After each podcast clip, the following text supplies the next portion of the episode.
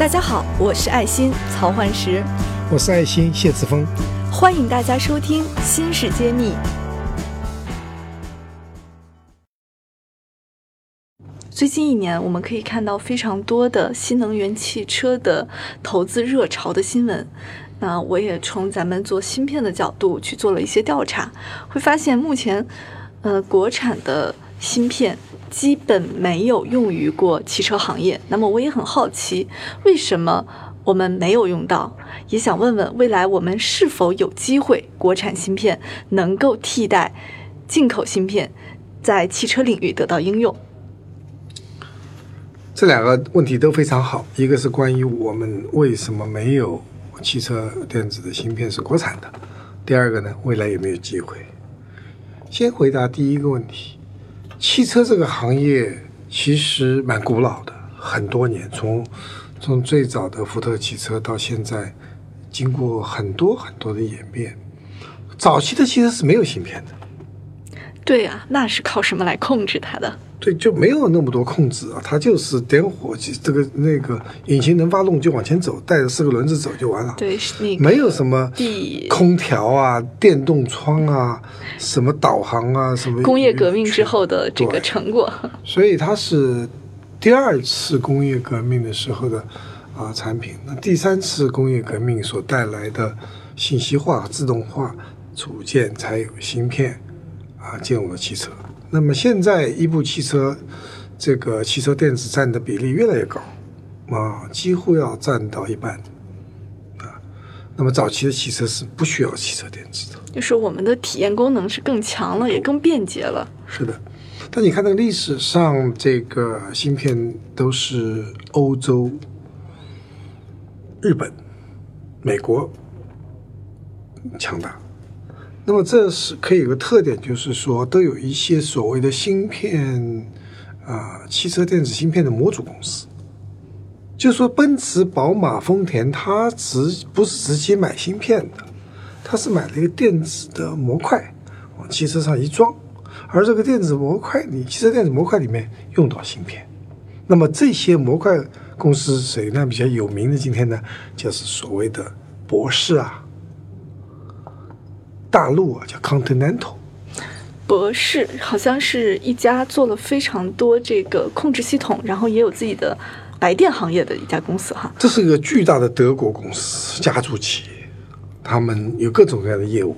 那么汽车电子是它其中一块，那另外一个是 Continental。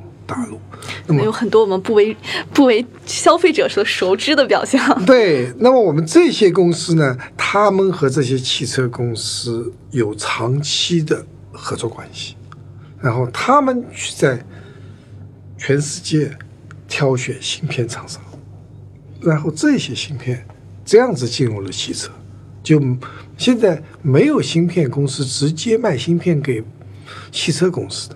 所以我们要觉得中间其实一定有这样子的芯呃芯片模组公司，就汽车电子模组公司。那么现在基本上是欧洲、日本也有。那么这一些芯片公司有个特点，现在比较有名一些做汽车电子芯片的是什么？英飞凌啊，N 叉 P 或者原来的飞利浦然后再有啊就是。Onsemi 就是原来摩托罗拉分出来的，所以这些就就发现有个特点，所有这些芯片公司都是有自己生产厂的，就有自己的生产厂，也就是所谓的 IDM 公司。嗯，它有设计、有制造、有品牌，是这样子。那么回到中国，中国没有 IDM 公司。对，最开始我们讲过这个问题。对，所以呢，这个我们没有没有这个传统汽车。另外呢，汽车的寿命一般是十年以上，它要求你的芯片二十年不坏，可靠性要求很高，要求很高。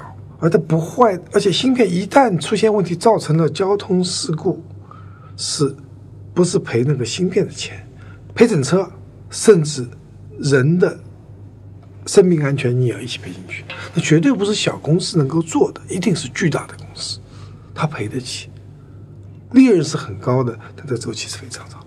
种种原因，它会造成了这个壁垒非常高。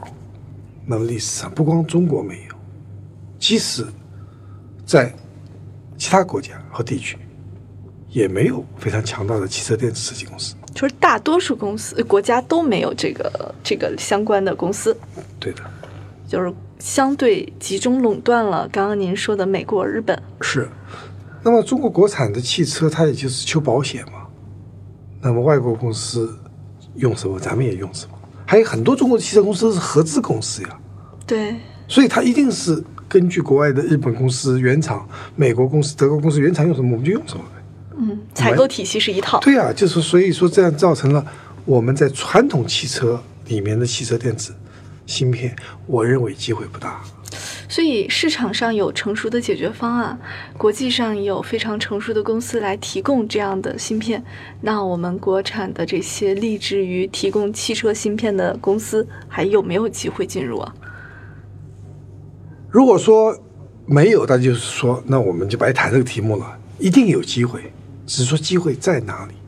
我认为机会有两类，第一类呢，就是随着汽车的这个发展，它的电子的成分越来越高，有一些新的功能，那么有机会。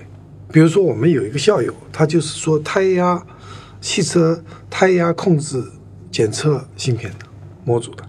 那它这样子，中国从明年开始，所有的原装汽车必须就要有这样子的功能，就实时的四个轮子压力要实时的在显示，出现那个这这个胎压超超出那个正常范围就会报警，而不是说你这胎压压都已经那个胎都扁了，或者说胎压力太大了要爆炸了，你都不知道。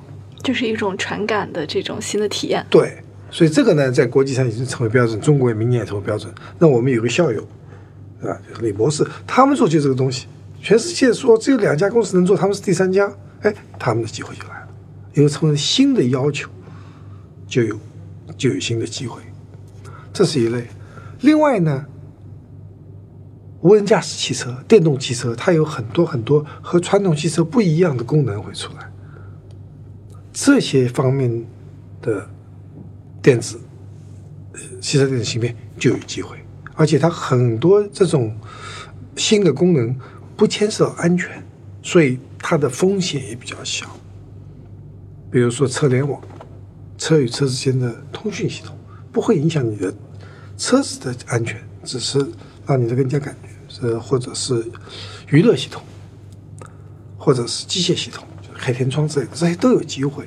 那么我们想啊，国中国的这个新能源汽车也好，无人驾驶汽车也好，都会有越来越多的机会，甚至可以创新，就是全世界都没有的功能。如果首先在中国那个发明了这功能，机会就在这里了。我记得有一次我们在呃分享一个事情，就是中国有一段时间手机有山寨机对，啊，山寨机它有个功能叫做嗯、一机二卡、一机四卡，它可以放四个 SIM 卡 这很有中国特色。啊。